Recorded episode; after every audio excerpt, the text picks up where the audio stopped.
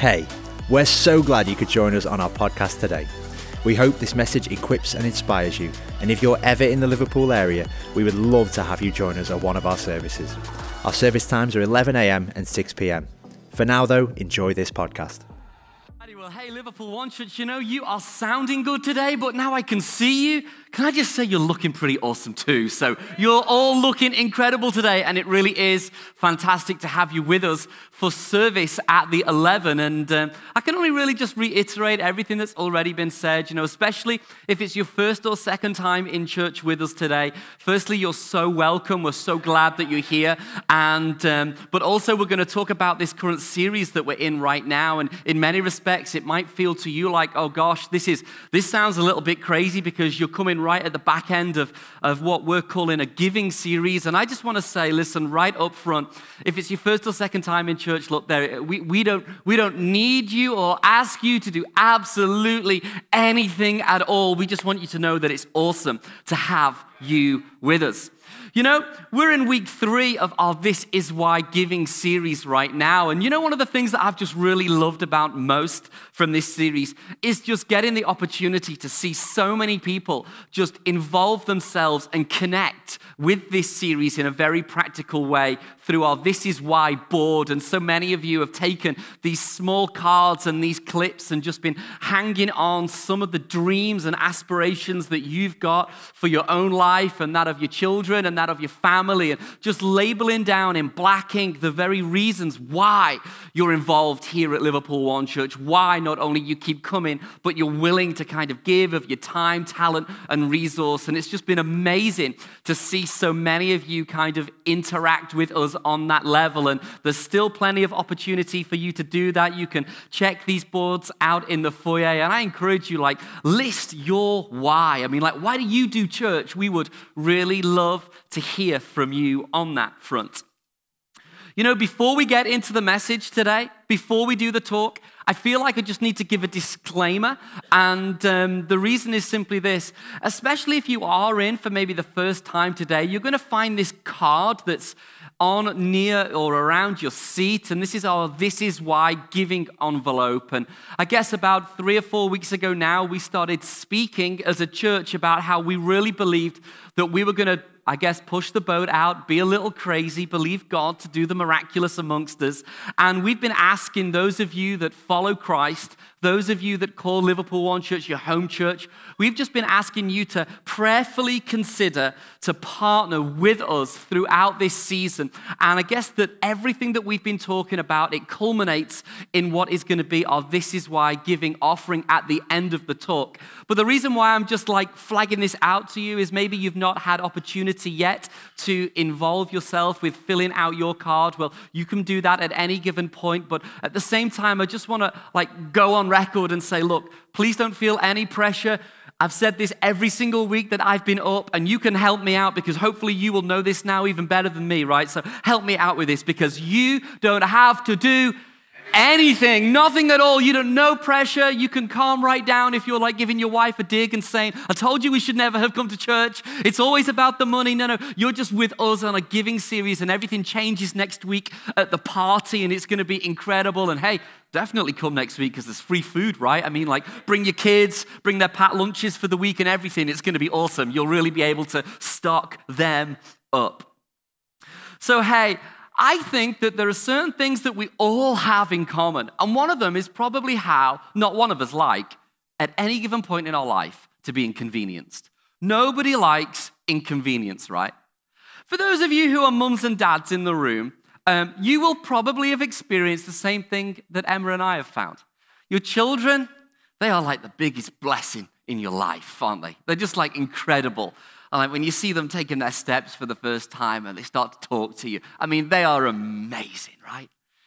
And when they get to three, it's like everything changes. It's like they just learn the art of just successfully being able to inconvenience you at any given point of your life. And that they feel is their duty. And let me tell you, it doesn't stop as they get older either. You know what?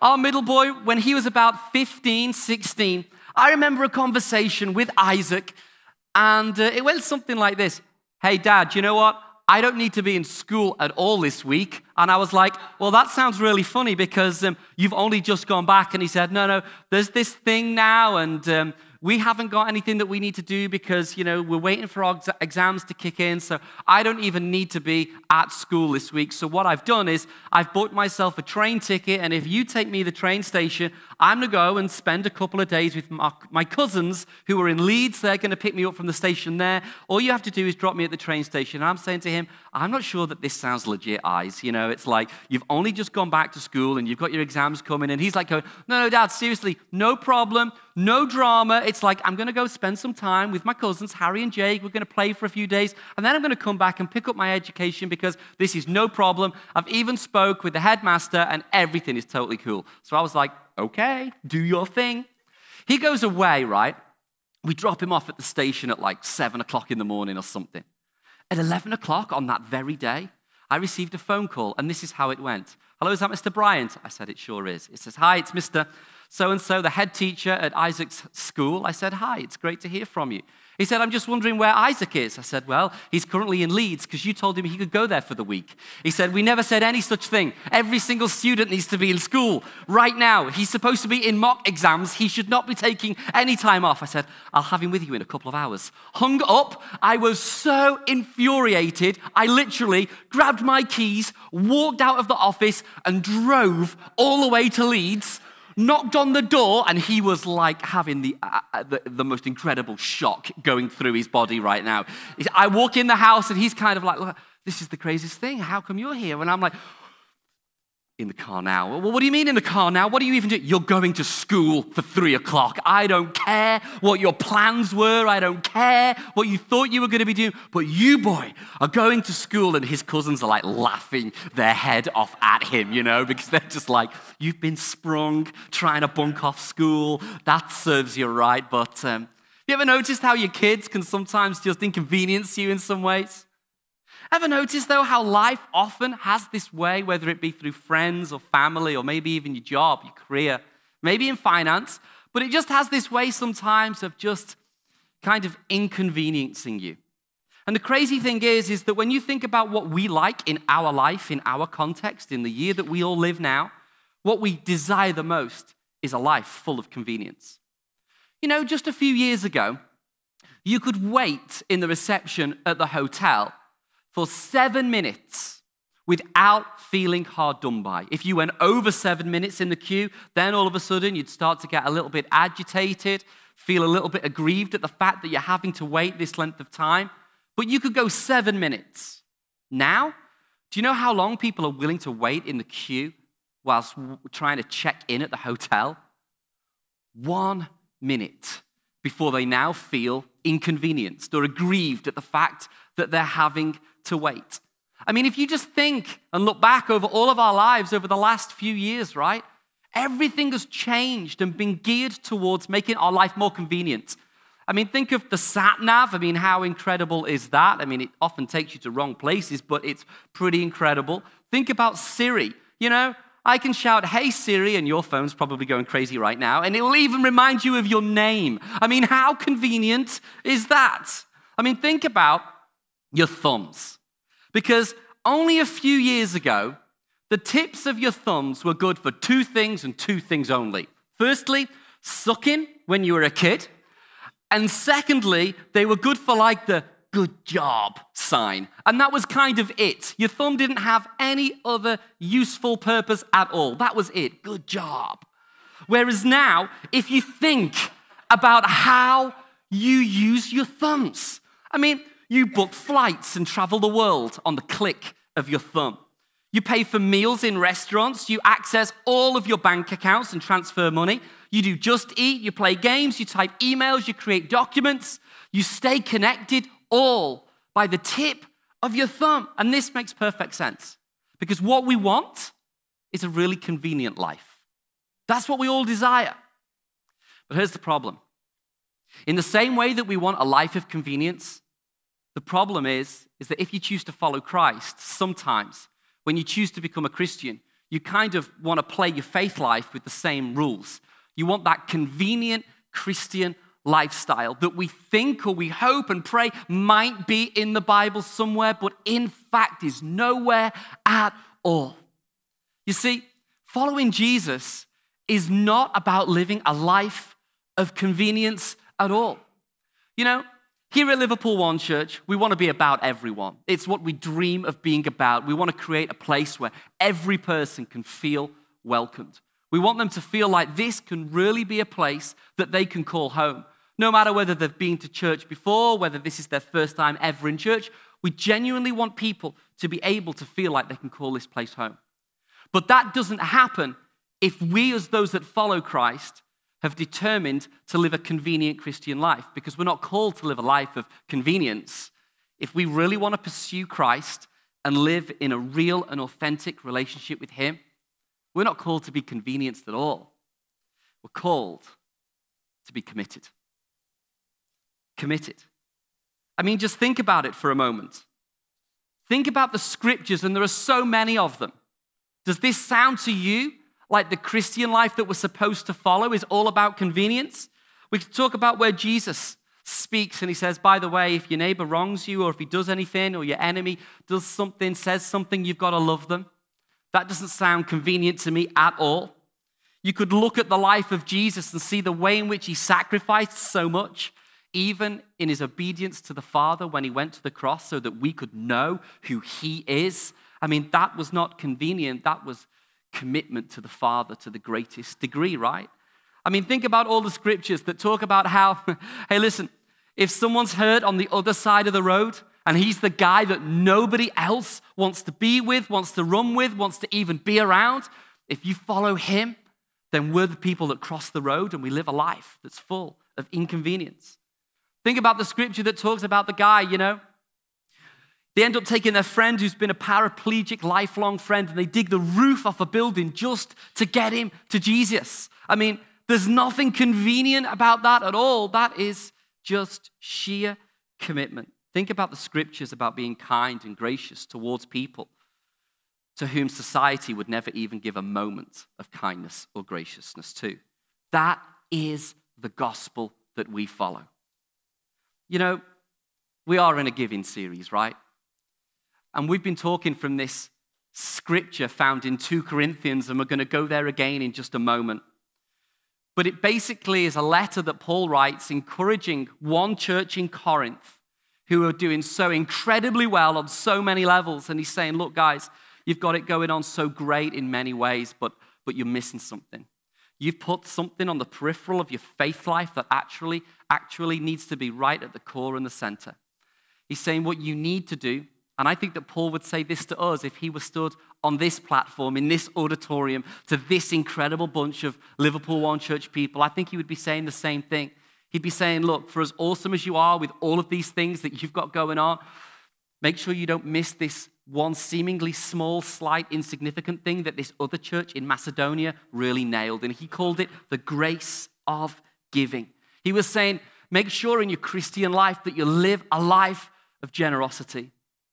You know, we've been talking, and you can sure catch up online about what we're going to do and what our plans are as a church as we move forward to our future.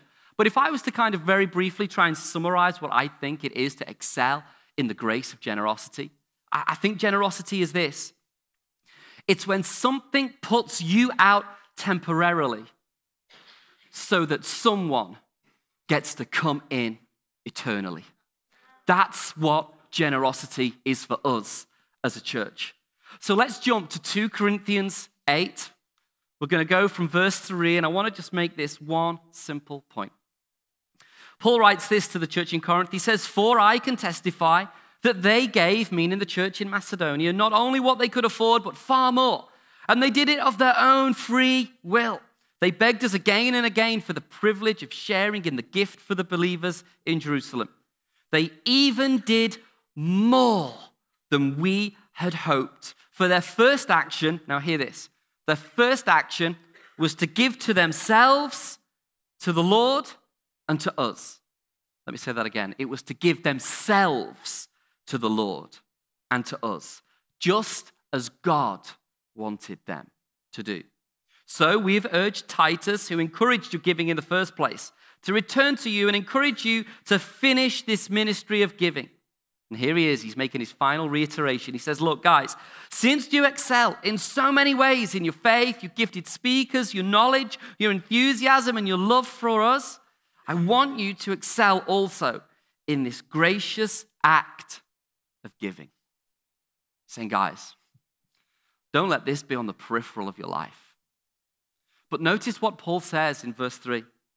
Sorry, the back end of verse 5. He says, They even did more than we had hoped, for their first action was to give themselves to the Lord and to us, just as God wanted them to do. So, we're talking about generosity, and what we find is that when Paul is commending this church in Corinth about what this church in Macedonia has done and how they've been and how they've been operating and how they've been thinking, he's saying to them, Hey, listen, Corinth, think to us, he'd say, Hey, Liverpool one, just make sure that you know that the way in which they gave was that they committed and devoted themselves first to God. And then he goes on to say to us, meaning the apostles that he was referring to. You see, that church in Macedonia that we've been looking at now for a number of weeks, they were not about living the convenient life. They were about living the committed life. You know what? We've said this before, but we know 100% that there is a link between your financial giving and our ability to see lives changed for Christ, one life at a time. When you give, miracles happen. When we give, life change really happens. But hey, we've been sharing so many stories over the last few weeks of people who have chosen to follow Christ and put their faith in Him, even at times it, through some of the most adverse and difficult and complex of situations. So I don't want you to take my word for this this morning, but instead, I want to introduce to you a really great and fantastic couple who've been so open and willing to share a small part of their incredible story. So, for me, and maybe it is for you too, this is why.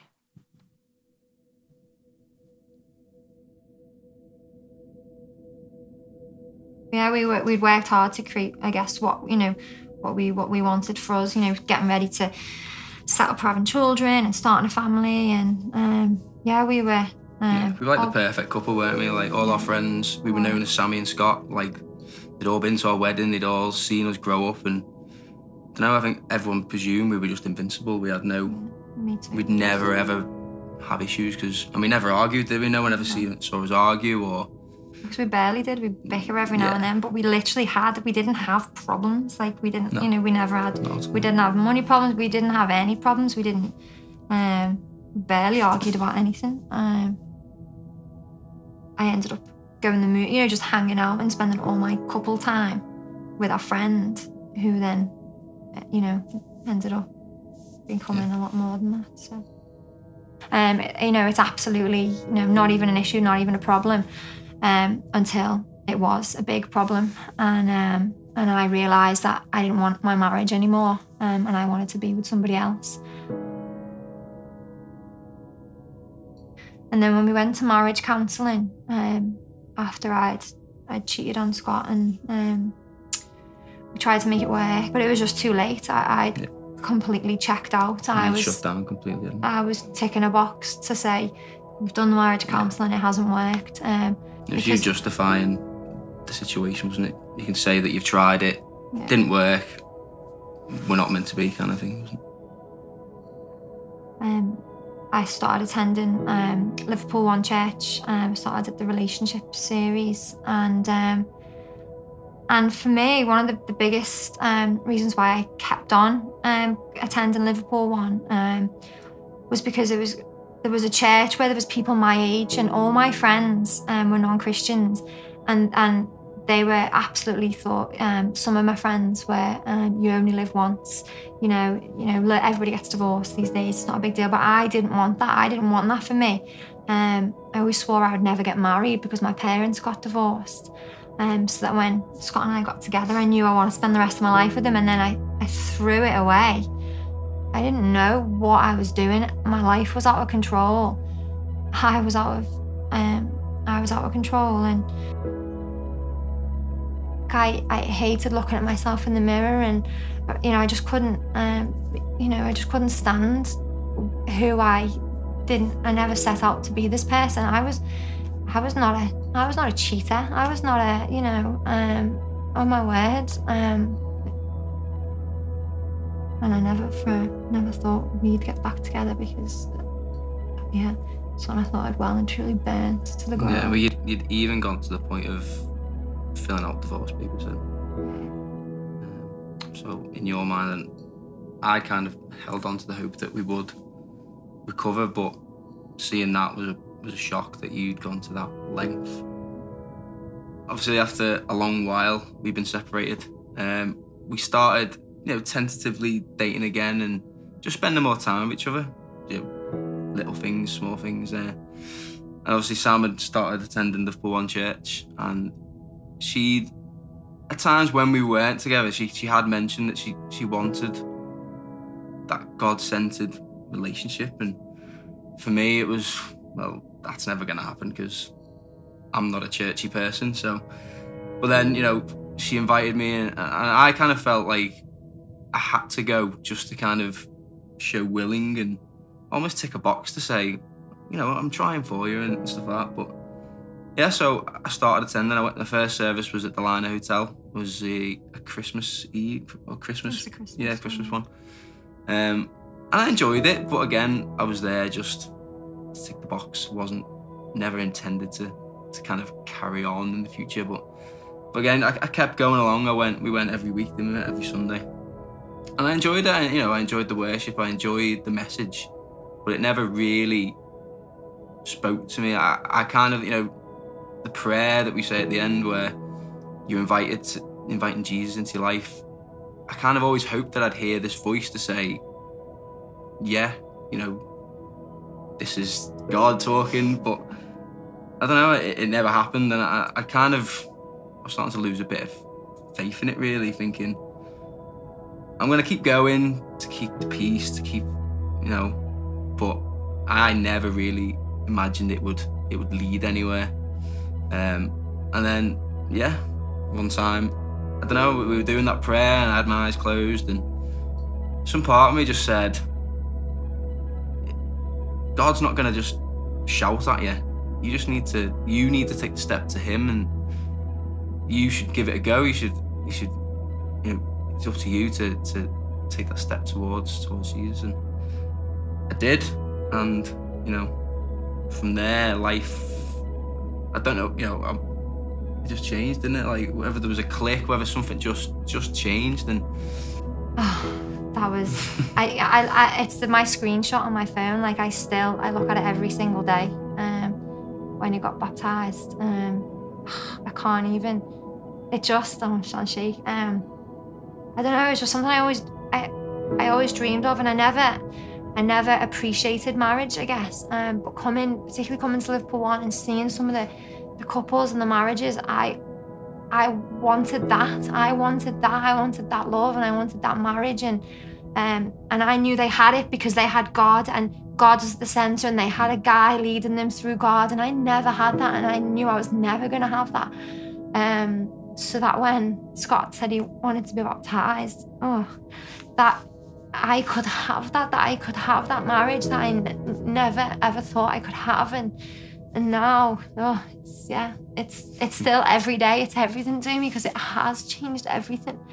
Um, From starting to come to church, the difference in my life is just, just incredible. Just everything. There's, there's there's there's a peace. There's a faith. There's there's knowledge that no matter what, things will be okay, and I feel centered. I feel planted in in the church, and I know that there's someone up there look, looking out for us. And it's not like everything's easy, you know. It's not like now magic wand has been waved and marriage and life is easy. It's just that it's so much easier with God than yeah. it was ever without Him. And He He's saved our, our marriage. He He's brought us back from from the brink. We were there was a time where I honestly didn't believe it would happen, and you know, I've got God to thank for that, and and the Liverpool One Church, the church, and being drawn into that that family really, and you know, this this is why I I attend church to.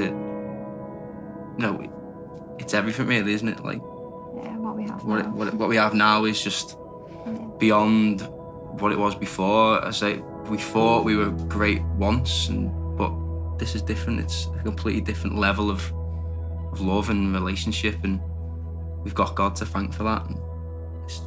Yeah.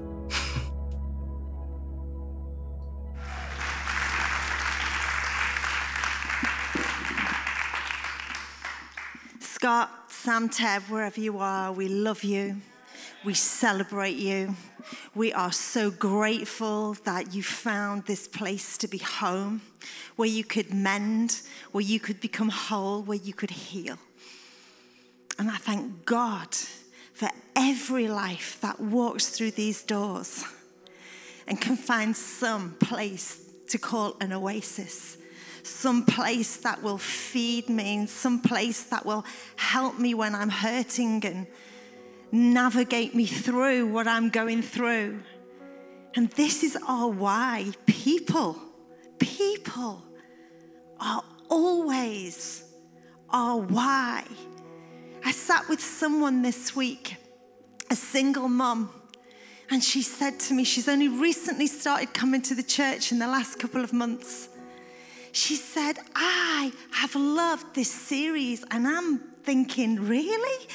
You know, this is a really difficult subject whenever we have to talk about finance or giving.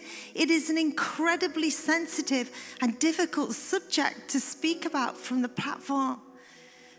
But I think it's the power of personal testimony that every week we're learning about people's journeys and stories coming through the door and just how we're helping people get through their lives.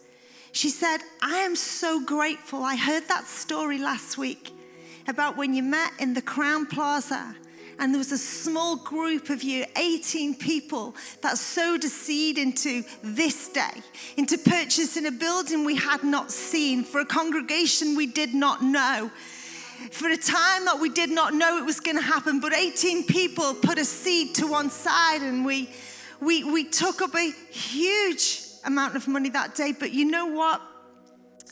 It was seed for such a time as this. And she said, I'm so grateful for those people that paved a way so that I could have a church to come to in my broken state, so that I could have a place to come in my hour of need. Because if you had not made that sacrifice and if you had not given back then, she said, where would I be now? And the way my life is now, I don't have an abundance of finance. I don't have finance in excess. But she said, me and my children, we've been eBaying everything that we don't use anymore in the house because we are so determined to sow a seed for the people who are not yet here today. That was the most powerful conversation I've had. I'm to be really honest with you now. You're gonna, we're to be giving in to our seed. You've, you've, got your, you've got your forms. I just want you to hold them in your hands while I'm just speak for a few moments. Because your seed is precious, your seed is valuable, your seed is life giving, your seed is life changing, your seed is door opening, your seed is road making, your seed is eternity changing. So don't take it lightly. Just hold that seed for a moment. You know, I remember when my children were growing up and they loved to play games of Monopoly. Now, I was not the Monopoly kind of mother, it was too labor intensive. I'm the Kerplunk kind of girl, the buckaroo kicking donkey thing. But my kids loved Monopoly. I think it was something to do with them being all boys. They loved the power of holding all that money in their hand. They loved buying and selling and acquiring property. And they didn't care who they gazumped or trod on or sent to jail to get what they wanted in their game of Monopoly. And the more money they had in the hand, the better it felt. And the more hotels on Pall Mall, the better the game was going. And that sense of achievement, when you got to the end of the game and you were the winner, and you're sitting there with a wad of cash while your brother's in prison and broke, and you didn't care. But you know what would happen at the end of the game? Mother would pick the board up, tip the pieces back in the box, put the lid on, and there it would stay ready for somebody else to play another day. It's not unlike life. Because no matter how much we get, and how much we acquire, and how much we have, and who we trample on to get what we want, at the end of the day, your riches can't go with you. Even if they shove them in the grave with you, you can't actually take them with you when you go on from this place. And just like those Monopoly pieces get tipped back into the box, so one day everything that we've gained, everything that we acquire gets put to one side, only for the next generation to come and repeat the cycle all over again. And I think God really wanted to teach us something about our finances because let's think about money for a moment. Let's think about all the things that, that, that, that money does. We can, we can buy things with our finances, we can buy things, but it also causes people to lie and to cheat and to steal, to rob Divorces can be caused because of it. Families are split over it. The, the, these are just some of the things. But what I want you to understand today is that having money is not a bad thing, it's a good thing. Wanting and desiring things is not bad. It's actually, it is a good thing. But it tells us in 1 Timothy 6, it is the love of money that is the root of all kinds of evil. It's when we make money our goal and our God and our number one. And I think God always knew if there was anything that was going to derail us and detract us from living the absolute best and blessed life, it would be the way we view and see money. That's why Jesus, in his time on earth, he spoke more about finances than he spoke about heaven and hell. Did you know that? That over half the parables, Jesus talks about money. So, finances is not a thing that we as a church are ever going to shy away from speaking about. In fact, I think if the church spoke about it more often, less people would have problems with it like they do. But if I'm honest, I think it's part of the reason why God taught us the principle of tithing. Because I think that God knew that if we could release the first tenth to Him, which in turn to His house, which in turn would be plowed back in to reaching lives for Jesus, if we could release the first tenth to Him, we would be a people of a generous spirit and not a greedy spirit, because you can't be generous and greedy at the same time. And I think God was teaching us if you can learn to be generous, you will never be greedy. And so I'm so glad when I get to sit and have the conversations like I've had this week. I'm so broken when I just hear story after story after story of people that have come into this house with their broken pieces, but they've found wholeness again. We can't change lives, but Jesus can.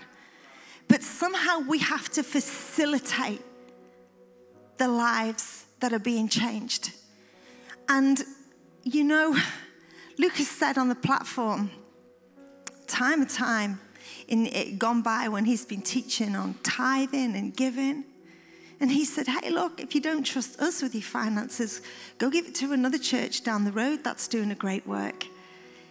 It's not that we want your finances, it's that we want you to know what it is to live a blessed life and only when we give to God can He attach His supernatural to our giving and do something incredible. When all of us pull together, I believe there's a shift in heaven that affects what's happening here.